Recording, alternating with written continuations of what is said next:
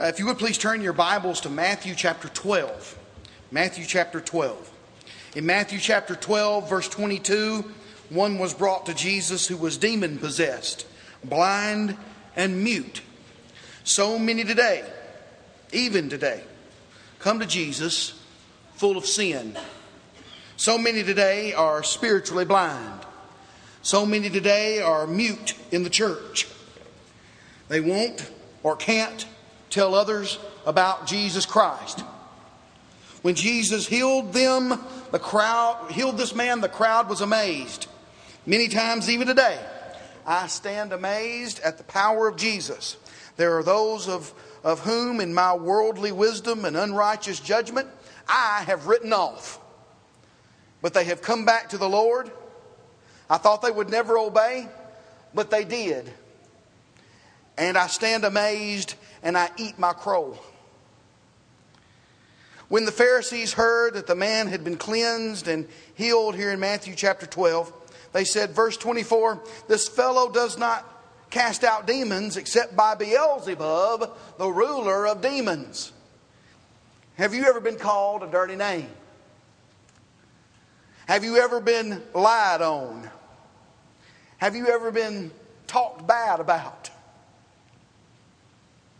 Have you ever talked dirty? Have you ever cussed in your life? I see from some smiles and some ducking that maybe some of you have. Have you ever talked bad or gossiped about someone? Do you have a problem with profanity? Do you know someone who does? This has been handed out. I, I was kind of shocked that it was. I found this on the internet. This has uh, been handed out. It's been this has been read in our public schools. Some of the English teachers uh, around have, have put this out. I showed it to my children, and they said, "Oh yeah, I've seen this before." So uh, it, it's nothing new to some of our young people. This is a, a Shakespeare insult kit. Okay, Shakespeare insult kit. What you've got is you've got three columns of, of words. And what you do is you say it says combine one word from each of the three columns below, preface it, uh, preface it with thou. So you're supposed to say thou, artless base court Applejohn, thou goatish flat mouthed footlicker, thou disassembling dizzy eyed maggot pie. Now I don't even know what all those mean. You know, but what we're going to learn today is, what we're going to learn about today is, you know, you know, would I, would I consider that cussing? Well, if the intent behind it is bad, if you call somebody a, a pribbling, ill nurtured flirt gill, I don't care if you don't know what it means or not. If the intent behind it is to hurt, it's cussing. If the intent behind it is to be lewd, it's cussing. What's the intent behind your words? Jesus knew the thoughts of the Pharisees, it says. Jesus taught them many lessons in a few short verses, lessons that we are about to look at as well. The first lesson we learn, beginning in verse 25, is the lesson of intent. Jesus explains it in verse 25. Every kingdom divided against itself is brought to desolation, and every city or house divided against itself will not stand. If Satan casts out Satan, he is divided against himself. How then will his kingdom stand? And if I cast out demons by Beelzebub, by whom do your sons cast them out? Therefore, they shall be your judges. But if I cast out demons by the Spirit of God, surely the kingdom of God has come upon you. Jesus logically, through the scriptures, explains why what the Pharisees are, are saying just can't be true. Abraham Lincoln used these same words to tell the American people before the Civil War that a house divided against itself cannot stand. Fountainhead in, in, other churches that are, other congregations that are represented here today, if you have division in your congregation, you can't stand. We've got to be unified. We must be unified. Satan is, is not going to cast himself out. Once he's here, he's here. Once he's in your life, you've got to do something about it because he's not going to leave. You are wrong about me, Jesus said, is saying, because I cast out demons or anything I do by the Spirit of God, he says. He drives his point home with, with a short parable in verse 29. If you, if you wanted to rob a strong man, well, you've got to tie him up first before you plunder his house. In other words, if the Messiah, the anointed, waited for one, has, has not come to them in the person of Jesus, how can this power be greater than Jesus? Jesus is making the claim that the Pharisees don't want to admit that, that only one from God could cast out a demon. They don't want to admit that. Then Jesus draws the line. The line with, with, tw- that with 2020 vision, we can look back at and, and we, can see, we can see clearly uh, from the co- completed New Testament, and we know all about this. Verse 30 He who is not with me is against me, and he who does not gather with me scatters abroad. Uh, remember this lesson as we learn more lessons. You are either for Jesus totally, gung ho, all the way, or you're against him.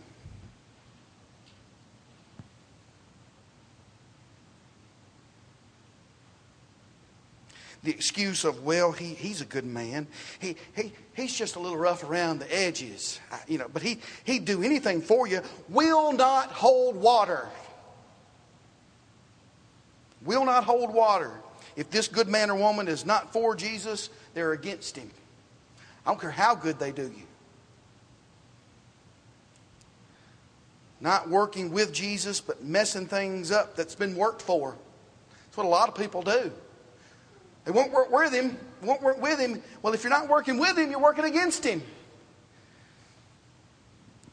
Verse 31, therefore, and Jesus is building his case, therefore, since sides are taken, he's saying, Therefore, I say to you, every sin and blasphemy will be forgiven men, but the blasphemy against the Spirit will not be forgiven men. Anyone who speaks a word against the Son of Man, it will be forgiven him. But whoever speaks against the Holy Spirit, it will not be forgiven him, either in this age or in the age to come. This, this is a sin.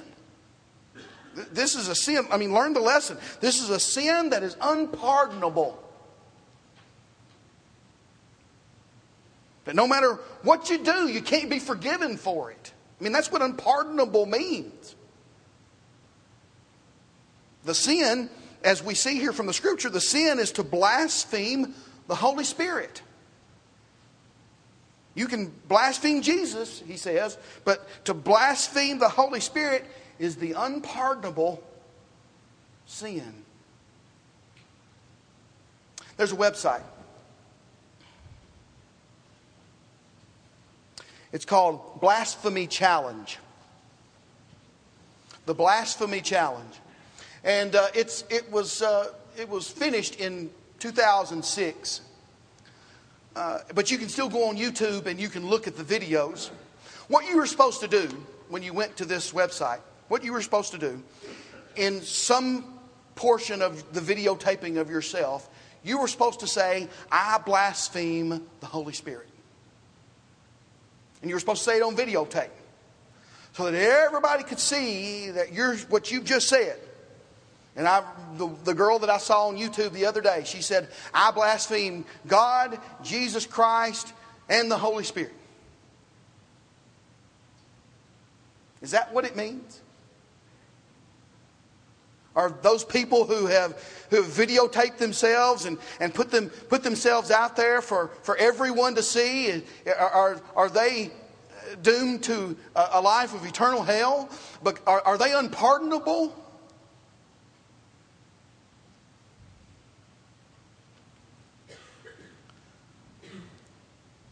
Did they commit the unforgivable sin? Have you? Have you ever committed that unforgivable sin? Have you ever blasphemed the Holy Spirit? Has that ever worried you? Has that ever kept you up at night? The sin we have read in context of, context of the passage, if you look back at Matthew chapter 12, points back to what the Pharisees had said. The therefore of verse 31 points to the sin of intent. The Pharisees were maliciously giving credit to the devil when they should have been rejoicing about the Messiah. They were giving credit to the devil for something God had done. To blaspheme is to oppose. To blaspheme is to speak against. Now, now miracles have ceased. Miracles have ceased. This incident cannot be duplicated. Okay? I'm not going to be able to come to any of you who are ailing right now and lay my hand upon you and you'll be healed. And you will not have the opportunity to say, well, he did that under the power of the devil. You don't have the same opportunity that the Pharisee, you understand that, right? The Pharisees were warned not to ascribe the works of the Holy Spirit to the works of the devil. This speaks ill of the Holy Spirit. This blasphemes the Spirit. It's unforgivable. Today, people are constantly given the opportunity to, opportunity to obey God and to reject Him. Acts chapter 2, verse 38 what was said repent and be baptized, every one of you. How many were added to the church?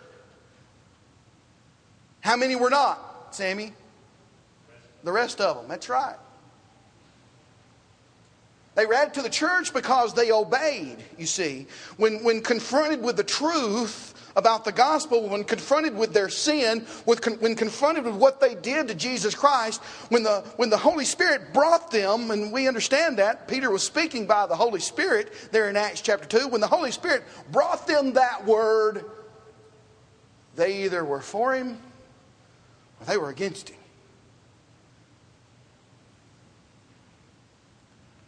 If you reject, if you reject God's will, you choose sides. Do you get that? You choose sides.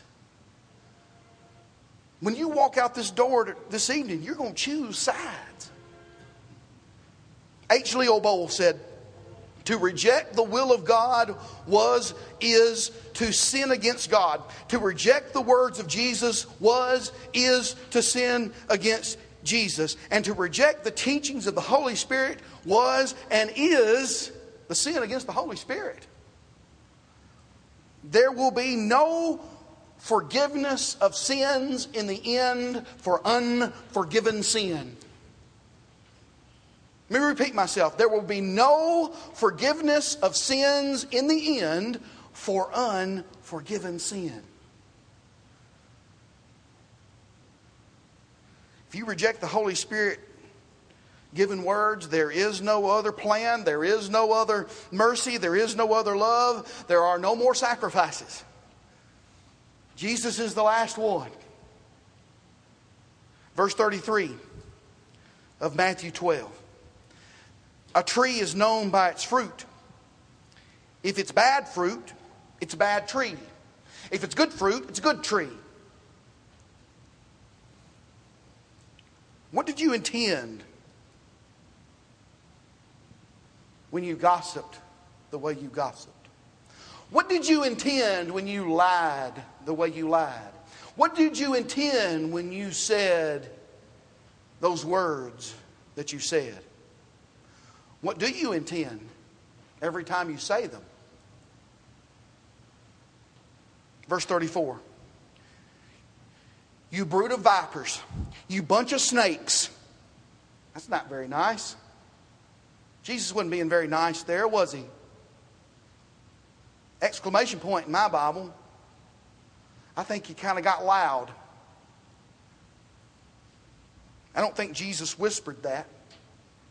I think he jerked their chain a little bit, don't you? Verse 35 What is abundantly in your heart? A good man gives good things, an evil man evil things consistently. Where your treasure is, there where, there's where your heart is. Verse 36. But I say to you, but I say to you, look now, but I say to you, every, that means all of them, the totality, not just some, but all, every idol useless, lazy, non working, barren, every idle word, utterance, speech, sentences, narratives, single words, or collective, every idle word you speak will you will give an account of on the day of judgment. Every idle word. You will give an account when Jesus Christ comes back with his holy angels in flaming fire, taking vengeance upon those who do not know God and upon those who do not obey the gospel of our Lord and Savior Jesus Christ.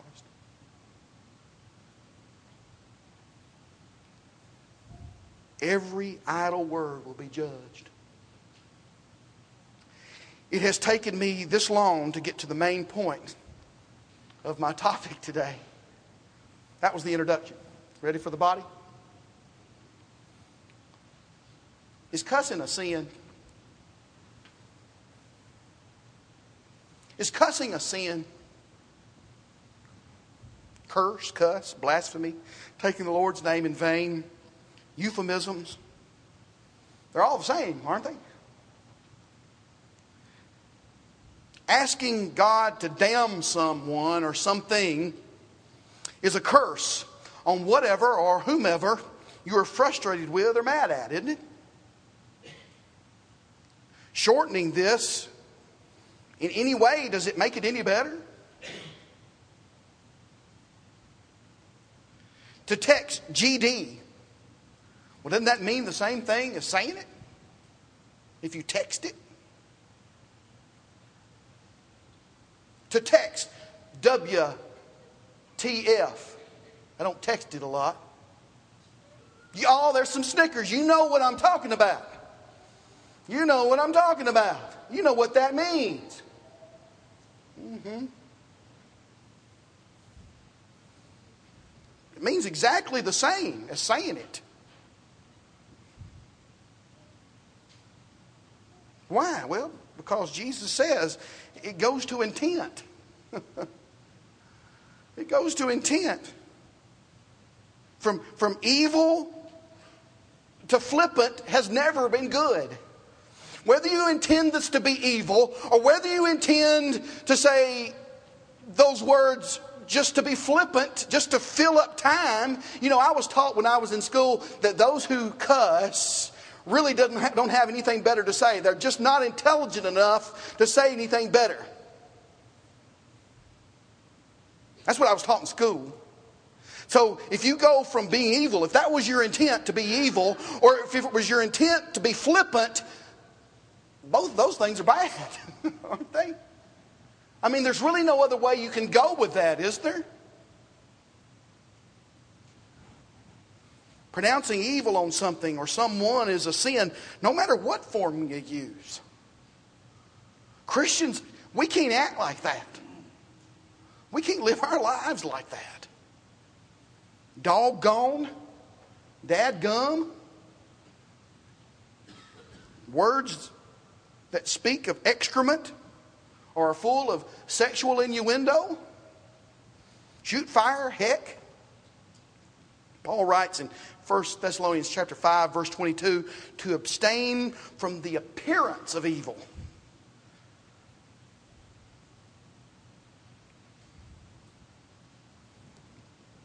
We are being dishonest to claim that cussing is harmless. What is the intent of the heart? I mean, if we use the bad words or, or the nicer forms of the bad words, at best, at best, we just don't care. That's the best thing we can say about it. Should Christians say that about their lives? Should we say that about our friendships?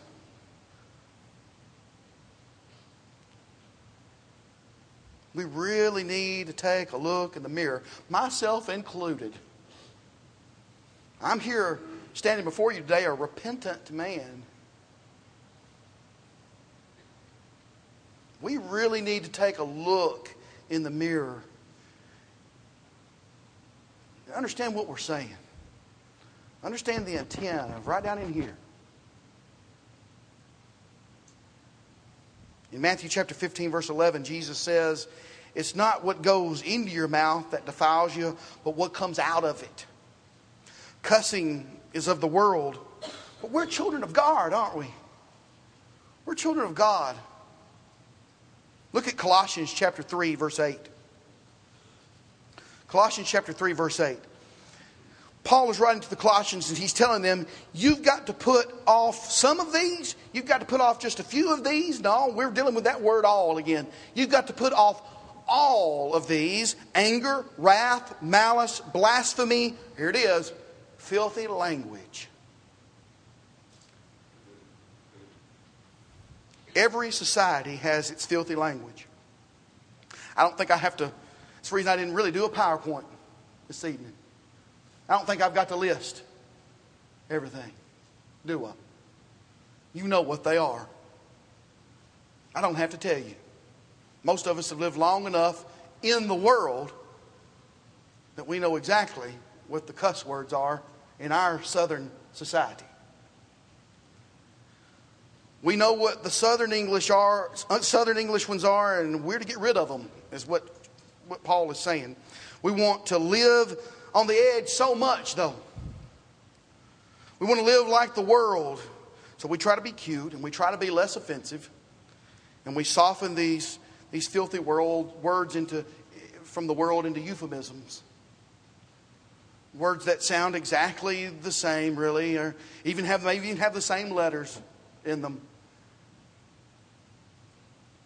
But the intent's the same. The intent is the same church. We gossip in the name of caring. We lie in the name of feelings. James says the tongue is a little thing, but it can set the whole body on fire. To say words just because we feel like we can, and in turn hurt the cause of Christ, well, that's selfish. That's selfishness. Matthew chapter 12, verse 35 A good man out of the good treasures of his heart brings forth good things. You know, even good non Christians know cussing's not right.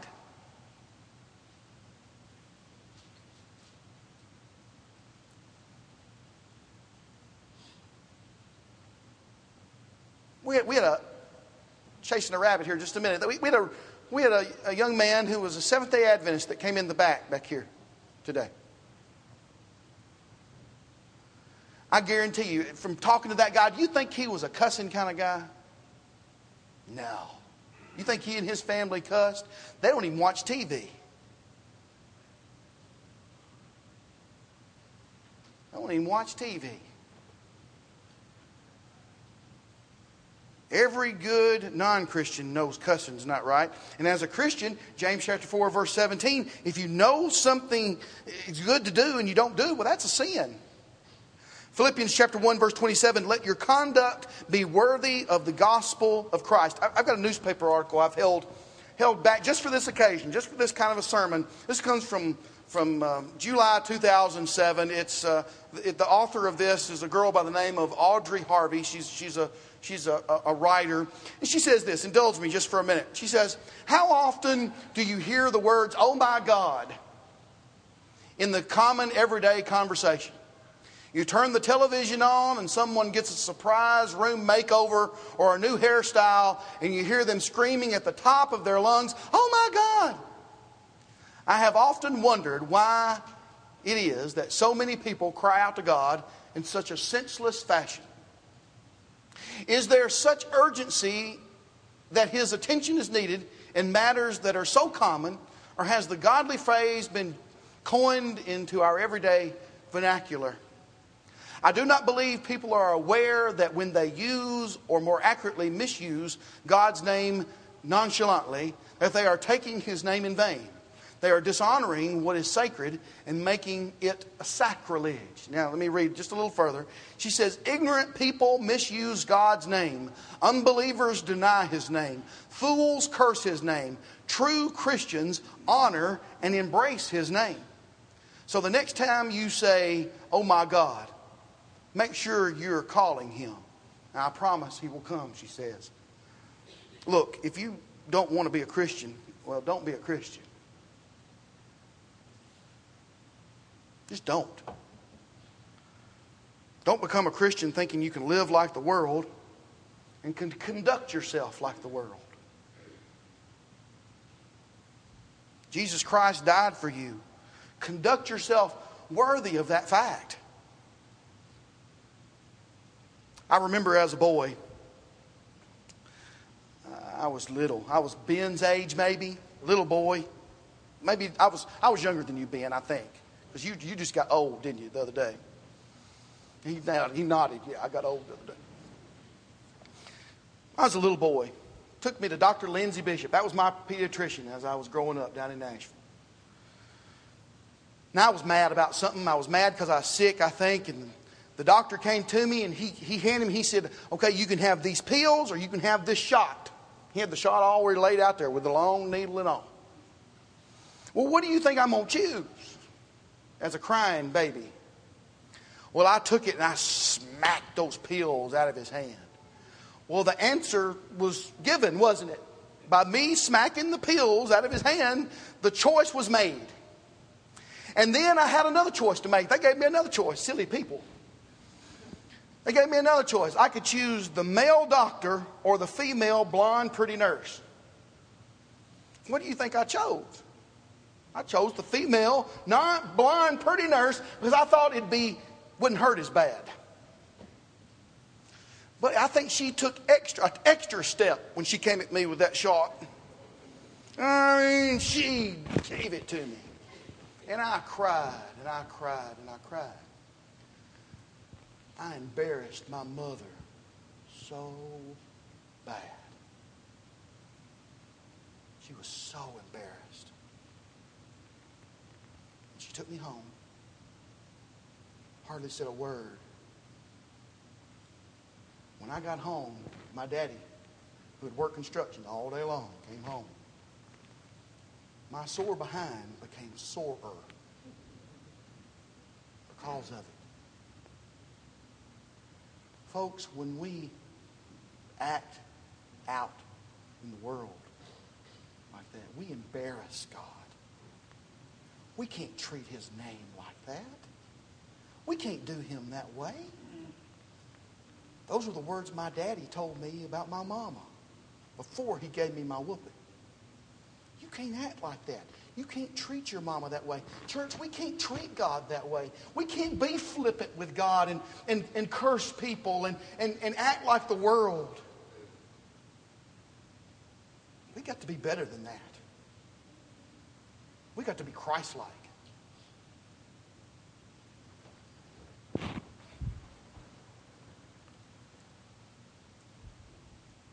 We are, 1 Peter chapter 2, verse 9, chosen generation, a royal priesthood, a holy nation, a, a peculiar people. And when we don't act like the world, people will look at us kind of funny. But you know what? That's all right. It's all right. If we're living for God and doing for Him, that's all right. We have been called out of the dark into the light, Peter says, What idle words? Let me, let me ask you a question. When Jesus Christ comes back, what idle words are going to be coming out of your mouth? What lie will you be telling? What gossip will you be spreading? What cuss word will you be cussing with? Who will you be making feel that big? I hope nobody after this lesson, I hope nobody here at Fountainhead on the day of judgment will be caught without a words on their lips. Matthew chapter 12, verse 37, it says, By your words you will be justified, and by your words you will be condemned. Look back at verse 30. You're either for me or you're against me. Those for Jesus have obeyed Jesus. We see things clearly, we tell others about him. Those against Jesus, well, they're just sin sick, aren't they? They're sin sick, they're spiritually blind, and they won't tell anybody of the way of God. They're mute, aren't they? They're, they're mute, aren't they? Mute and mute.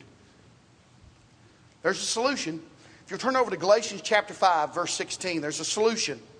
If you've got a problem with lying, if you've got a problem with, with, with, with gossip, if you've got a problem with, with taking the Lord's name in vain, if you've got a problem with cussing, basically what I'm saying is if you've got a problem with idle words, okay, all those are idle words, don't need to be said. Galatians chapter 5, verse 16 uh, tells you what you can do. Walk in the Spirit, and you, not, and you shall not fulfill the lust of the flesh. If you recognize the intent, the, the treasure of your heart, if you recognize that it's evil, repent. Repent. Walk, walk in the Spirit. Now, if you intend, if you intend, now, get me, now, hear me, hear me now. I, I don't want you to misrepresent or really misunderstand what I'm saying here. If you intend on living like the world, please stop calling yourself a Christian. What? Yeah. Stop saying you're a Christian. You make my Lord look bad.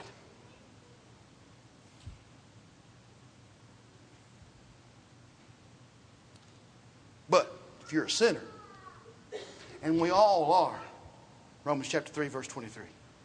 If you're a sinner and you want to repent and be baptized, Acts chapter 2, verse 38, and walk in the Spirit, well, then come forward as together we.